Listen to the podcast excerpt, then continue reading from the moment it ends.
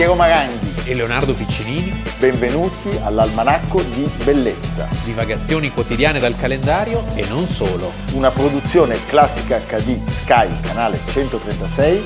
In collaborazione con Intesa San Paolo.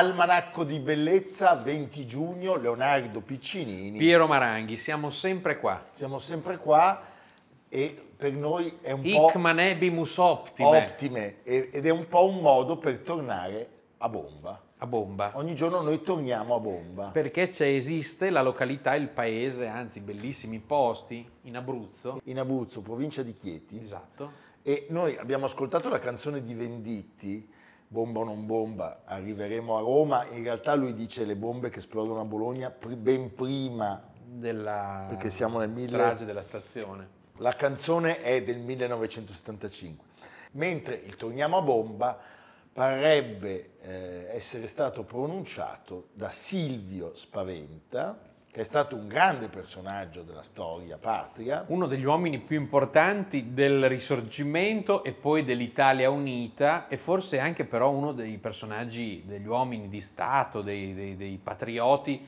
meno noti. Meno noti. E Quelli sì che erano patrioti, mi verrebbe da dire. E Silvio Spaventa nasce appunto a Bomba il 12 maggio del 1822 e insieme al fratello Bertrando, che era più, più, più, più grande di lui, sarebbe stato un, un, un, grande protagonista. Si dice che la frase torniamo a bomba fu Silvio a pronunciarla rivolgendosi al fratello come dire noi in questo Parlamento non ci possiamo più stare, torniamo a bomba. Sì. Altri invece sostengono che durante un discorso che lui stava facendo per la costruzione di una strada nei pressi di bomba, essendo interrotto in continuazione da altri membri del Parlamento, lui a un certo punto abbia detto torniamo a bomba. Ciao belli, torniamo a bomba. Comunque, certamente il tornare a bomba è di uso, di uso, corrente. Lui muore oggi, il 20 giugno del 1893, a Roma.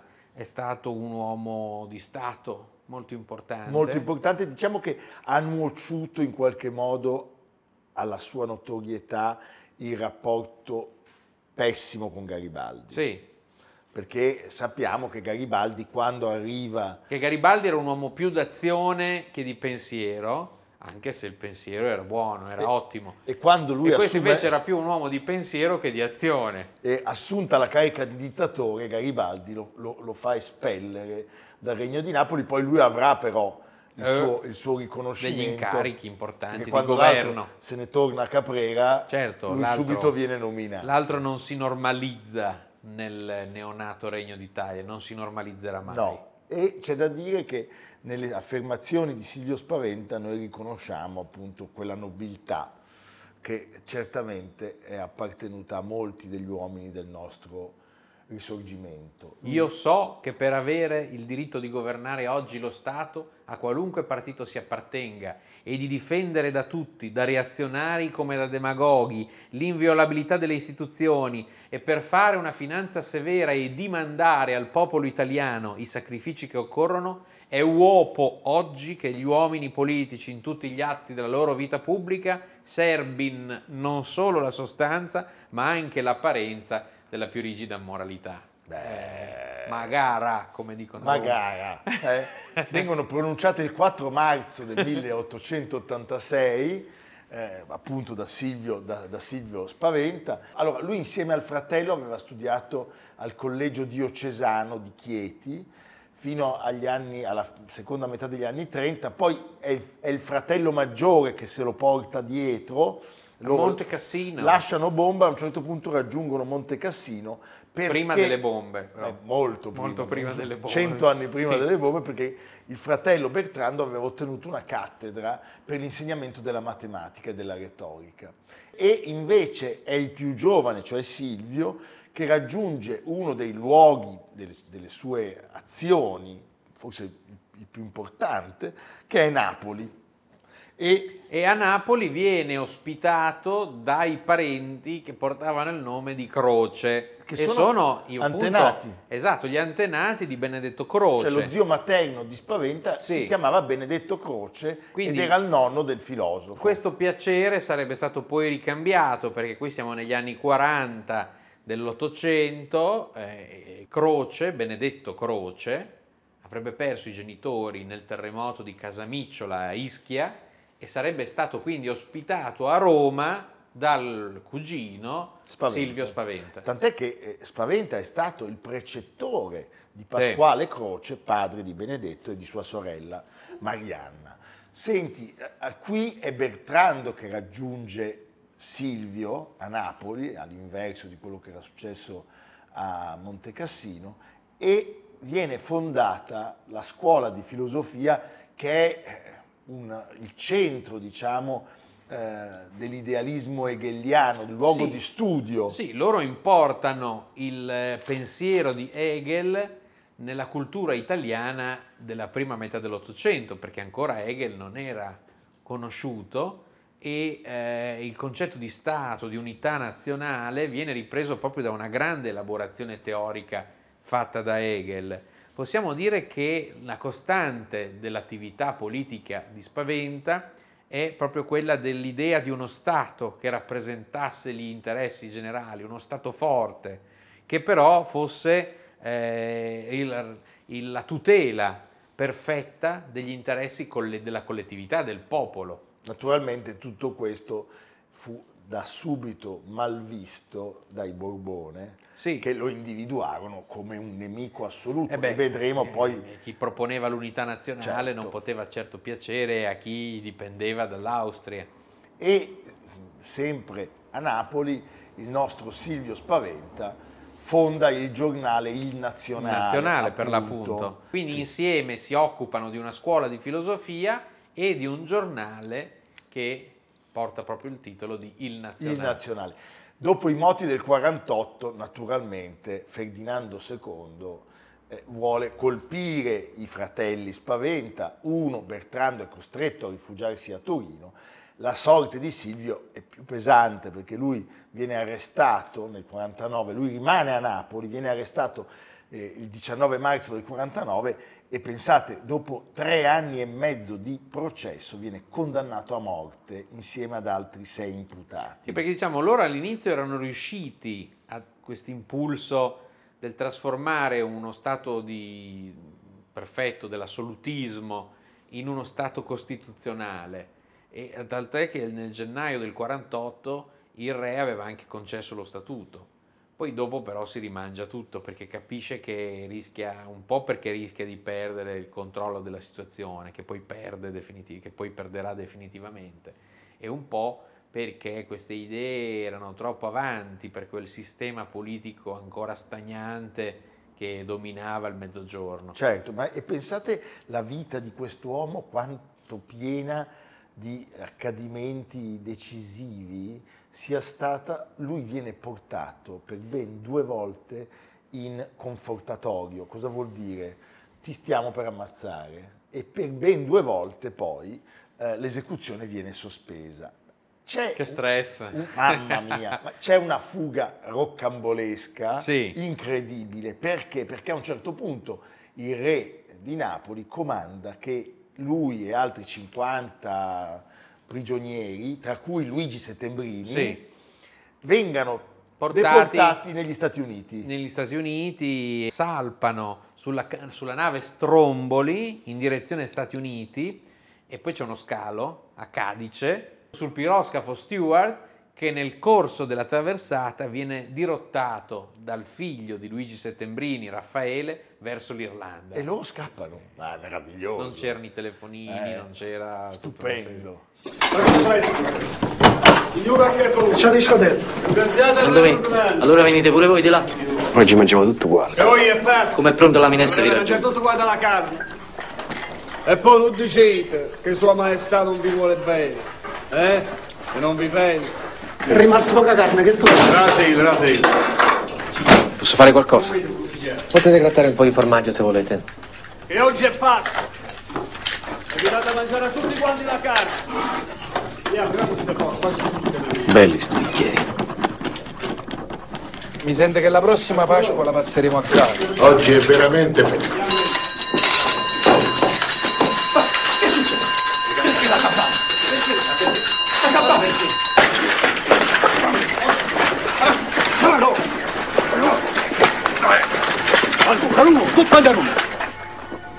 Alloccate vivo il re.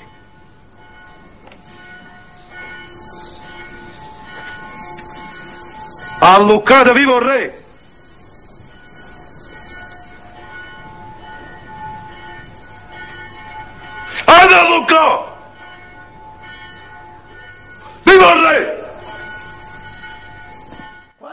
Rientra in Italia incomincia un periodo di intensissima attività politica eh, a, a Firenze, a Modena, a Bologna. Cioè in tutte le capitali o i centri maggiori degli- dei vecchi stati. Quindi lui di fatto sceglie il Piemonte per la causa Sì. e lo serve, lo serve. E quando arriva a Napoli, prima di, di- di Garibaldi, durante la spedizione dei Mille, eh, Fomenta la rivoluzione antiborbonica in Calabria, in Basilicata in particolare, ma come vi abbiamo raccontato, quando Garibaldi arriva eh, in quel breve periodo in cui rimane dittatore, I due non sono fatti per intendersi. l'ordine è espulsione immediata di Spaventa. In realtà poi, quando Garibaldi sarà costretto a tornare a Caprera, lui verrà subito eh, incaricato di occupare il ruolo, il ruolo di direttore generale del, del Ministero, del Dicastero di Polizia. Sì. E l'abbiamo detto, era più riflessivo, ma, Ma non è- no- non era portato al compromesso, No. era molto intransigente. Quindi comincia una sorta di, come dopo la seconda guerra mondiale, la denazificazione, lui comincia a lottare contro gli elementi borbonici che per forza di cose, diciamo, erano ancora inseriti nei quadri dell'organizzazione dello Stato e soprattutto contro le infiltrazioni camorristiche e in breve tempo questo suo rigore gli, gli causa una grande impopolarità. Tant'è che la folla inferocita lo insegue, gli devasta la casa, addirittura c'è un momento in cui si crede che lui sia stato assassinato. È così che nel, nel 61 lui lascia Napoli, viene eletto alla Camera dei Deputati e viene nominato da Farini, Presidente del Consiglio, segretario generale del Ministero dell'Interno, dove si dedica tutti i giorni dalle 7 del mattino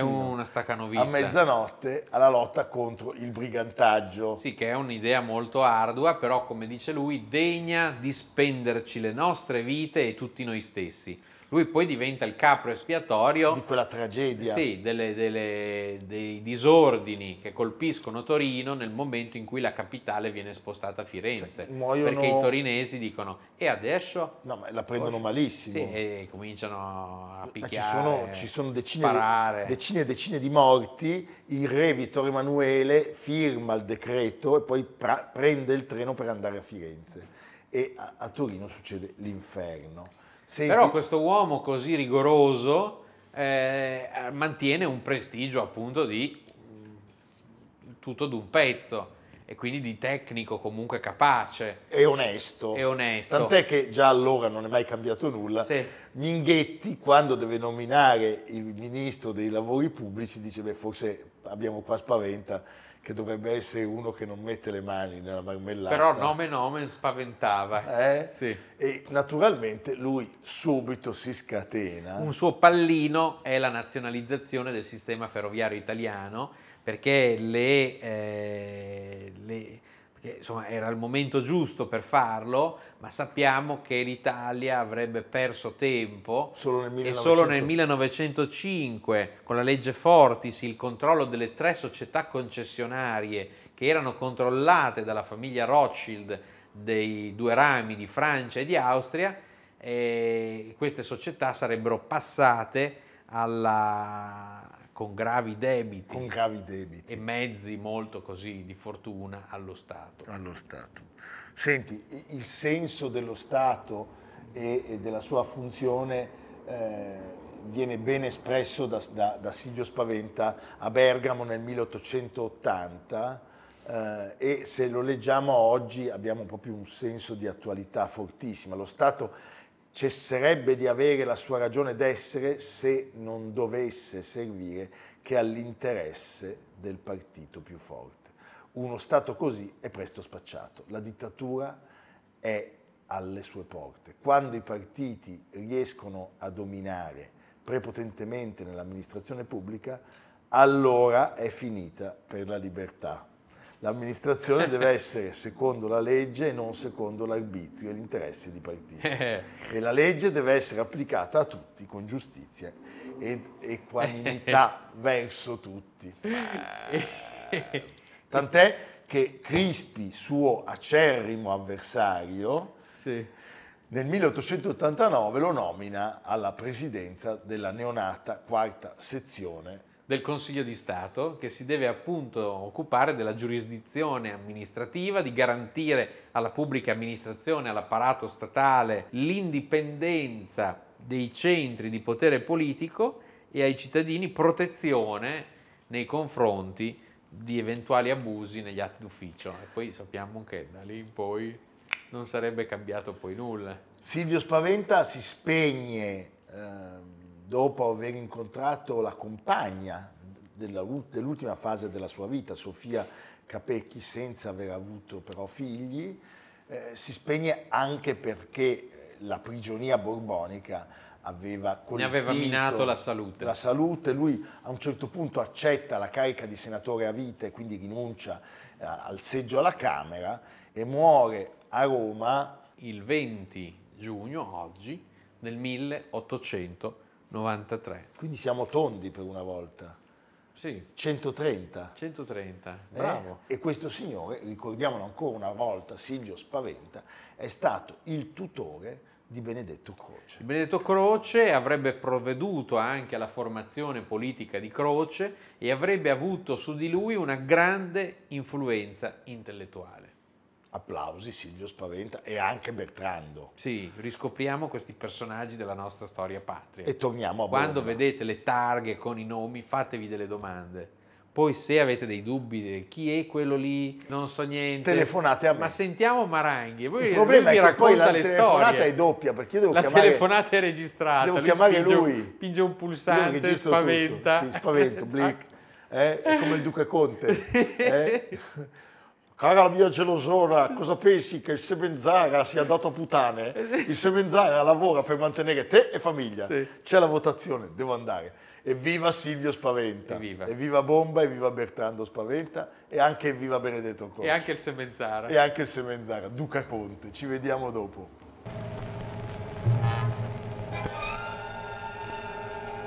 thank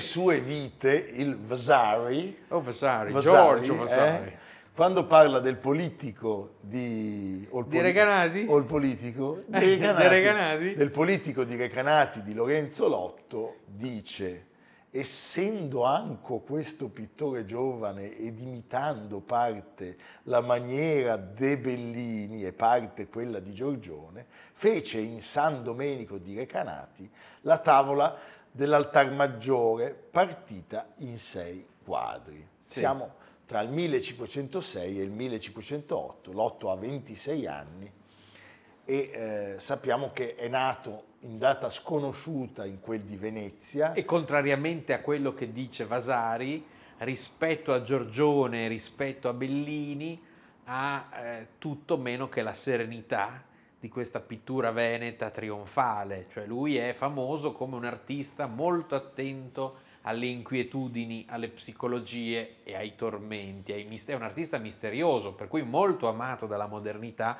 proprio per quello.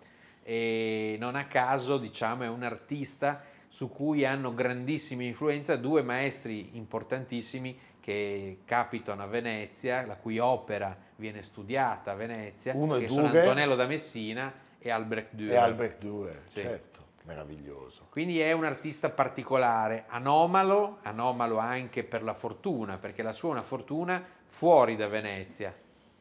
Non riuscirà mai ad essere a diventare un vero protagonista, però Venezia aveva per fortuna sua un'influenza che andava ben al di là della laguna e quindi le Marche, la costa adriatica e la Venezia di terra che si Bergamo. spingeva fino all'Adda, Bergamo, saranno i luoghi in cui lavorerà con maggiore successo. E ancora si smentisce Vasari perché gli studi più recenti guardano per esempio ad Alvise Vivarini Sì. e alla scuola di Murano piuttosto che Sì. appunto a Bellini. In particolare Alvise Vivarini era un artista che aveva subito moltissimo l'influenza di Antonello da Messina. C'è un'altra terza città in cui lui lavora che è Treviso. Quindi un artista che si sviluppa in provincia, una provincia ricca, una provincia Certo. potente, però non è la, non è la serenissima De Mar. E in particolare a Treviso lui frequenta questa piccola corte Del vescovo. del vescovo. Il vescovo era di Parma, Bernardo De Rossi, e per lui realizza quel ritratto fenomenale che oggi si conserva a Capodimonte. Ma- Il ritratto aveva... Ma è una sì. cosa, ma è una, è un- è una meraviglia. Quest'opera era eh, coperta da una custodia protettiva con dipinta l'allegoria della virtù e del vizio, che si trova oggi a Washington, una delle vendite dello scaltrissimo Contini Buonacossi di cui parlammo Certo. in occasione della conferenza su Longhi, eh, perché Contini Buonacossi aveva il duce che chiudeva un occhio, forse fa- due, E gli faceva e gli faceva vendere tutto a Cress e quindi oggi si trova a Washington. E sono varie opere di, quei pri- di quel primo Lorenzo Lotto, tutte straordinarie, il ritratto femminile di Digione, il eh, ritratto di giovane del Kunsthistorisches e si vede come in quel momento l'impronta è quella di quella straordinaria ventata che arrivava dal sud e dalle Fiandre attraverso Antonello da Messina. Senti, eh, abbiamo parlato di Recanati, che quindi non è solo la città di Leopardi e di Beniamino Gigli, perché eh, i domenicani di Recanati Sì. gli commissionano un, un politico per l'altare eh, maggiore della chiesa di San Domenico. che rappresenta un po' la sintesi dell'atmosfera di questo primo Lorenzo Lotto, abbiamo detto Antonello da Messina, e insieme Albrecht Dürer, perché nel frattempo lui lavora delle opere che sono nella campagna, al Tiverone, ad Asolo, se voi andate nella- nel Duomo di Asolo, vedete le, le opere straordinarie di questo artista molto inquieto, molto attento a valori che non sono quelli della classicità, non sono solo quelli della classicità di Giorgione e dell'ultimo Bellini, che come sappiamo riesce a stare al passo con eh, le- ogni rivoluzione. Senti, il 20 giugno oggi del 1506 noi sappiamo che eh, c'è la firma dell'impegno a fronte di un pagamento di 700 fiorini con il vitto e l'alloggio per sé e per un servitore presso questo convento dove lui appunto inizia l'opera, l'opera che si concluderà con la posizione della firma nel 1508. Sì, poi lui a Recanati è legato molto, nel senso che poi più avanti firmerà anche quella meravigliosa annunciazione dove c'è il gatto con la, no, con la- che inarca la schiena, famosissimo, un'opera, quasi un fumetto, Quasi un un fumettone. fumetto, sì. Perché poi il rischio di lotto in alcune opere tende, al- tende un po' al fumetto, cioè noi siamo molto attenti a Lotto e ad esempio sottovalutiamo Tiziano. Io trovo che ci sia un abisso tra i due artisti, con delle, delle punte, delle vette di Lotto, ma certamente La continuità. la- il trionfo di Tiziano è il trionfo del Cinquecento, di un mondo che vince. Lotto è interessante per i suoi valori così eh, eretici rispetto a Mm. questo mondo di vittoria. A proposito di eresia, lui viene chiamato da Giulio II Sì. eh, nel 1509 Anche quello è un insuccesso È un insuccesso eh, perché insieme al Sodoma e al Bramantino, eh, ma non convince, non convince, tant'è che poi sappiamo che Giulio II avrà un altro artista d'elezione. È Raffaello. Cioè, Raffaello è un artista che rappresenta al meglio i valori della Chiesa eh, attenta a recuperare il classico della Chiesa che trionfa. E Raffaello ha su Lotto un impulso molto importante, non lo lascia insensibile, ad esempio per tornare alle, alle Marche, un'opera come la trasfigurazione di Recanati, di nuovo Recanati del 1511, o lì vicino a Iesi, la deposizione, si vede come Raffaello abbia lasciato qualcosa Sì. in Lorenzo Lotto. Si sono arricchiti i colori. L'ispirazione è quella, ma rimane la passione per il bizzarro, la- rimane la passione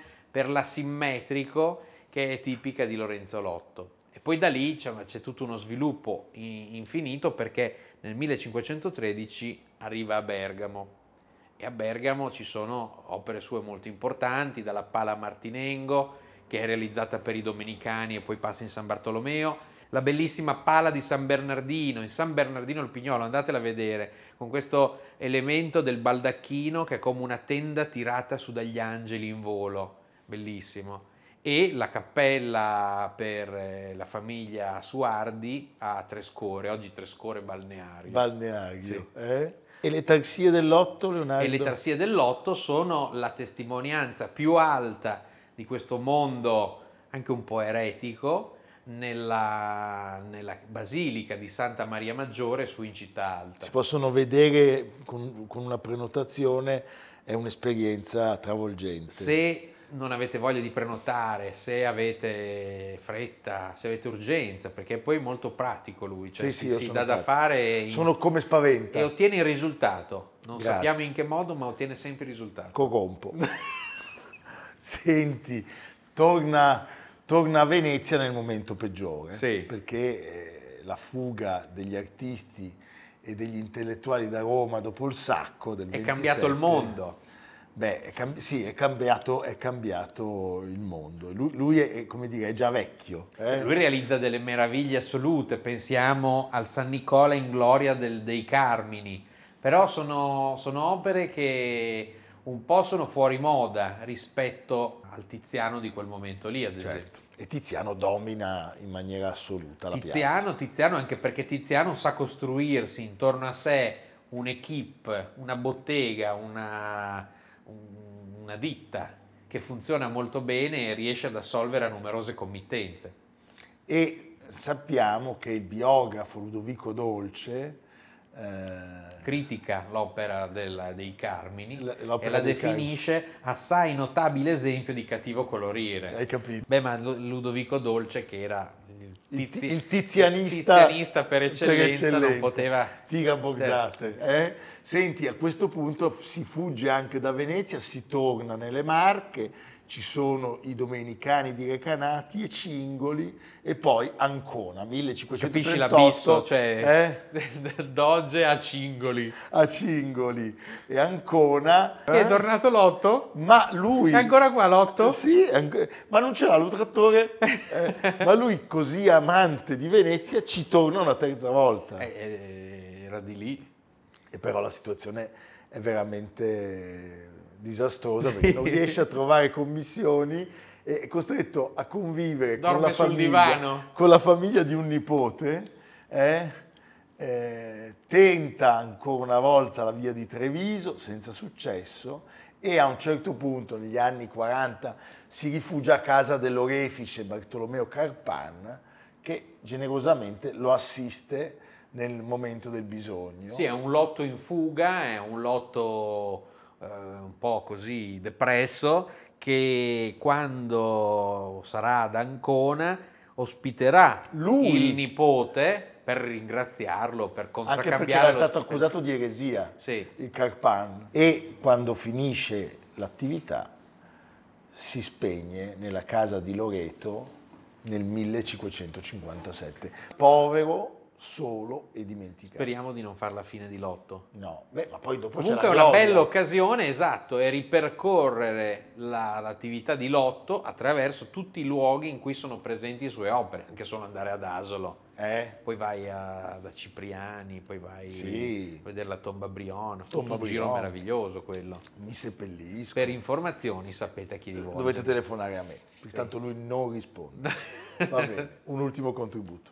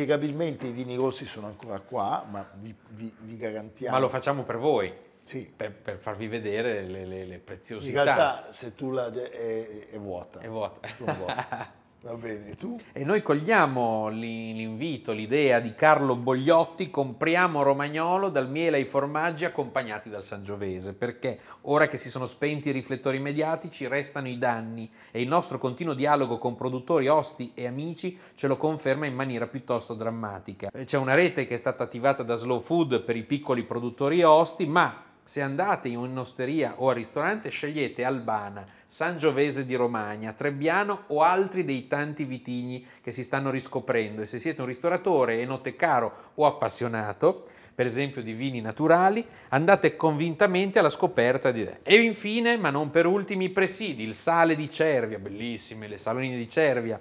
Le saline sono state gravemente danneggiate. La pera cocomerina, salumi e carni di razza bovina romagnola o dei maiali di mora romagnola, il buonissimo raviggiolo, formaggio dell'Appennino locale, eccetera, eccetera. Eccetera, eccetera. Poi se volete le comprate e le mandate all'almanacco. Oh, finalmente Ecco che di- si è risvegliato dal no, torpore. È un torpore, poi quando dice mandate l'almanacco anche, anche il procione ha fatto... Com'è che ha fatto il procione Leonardo? Me lo fai sentire?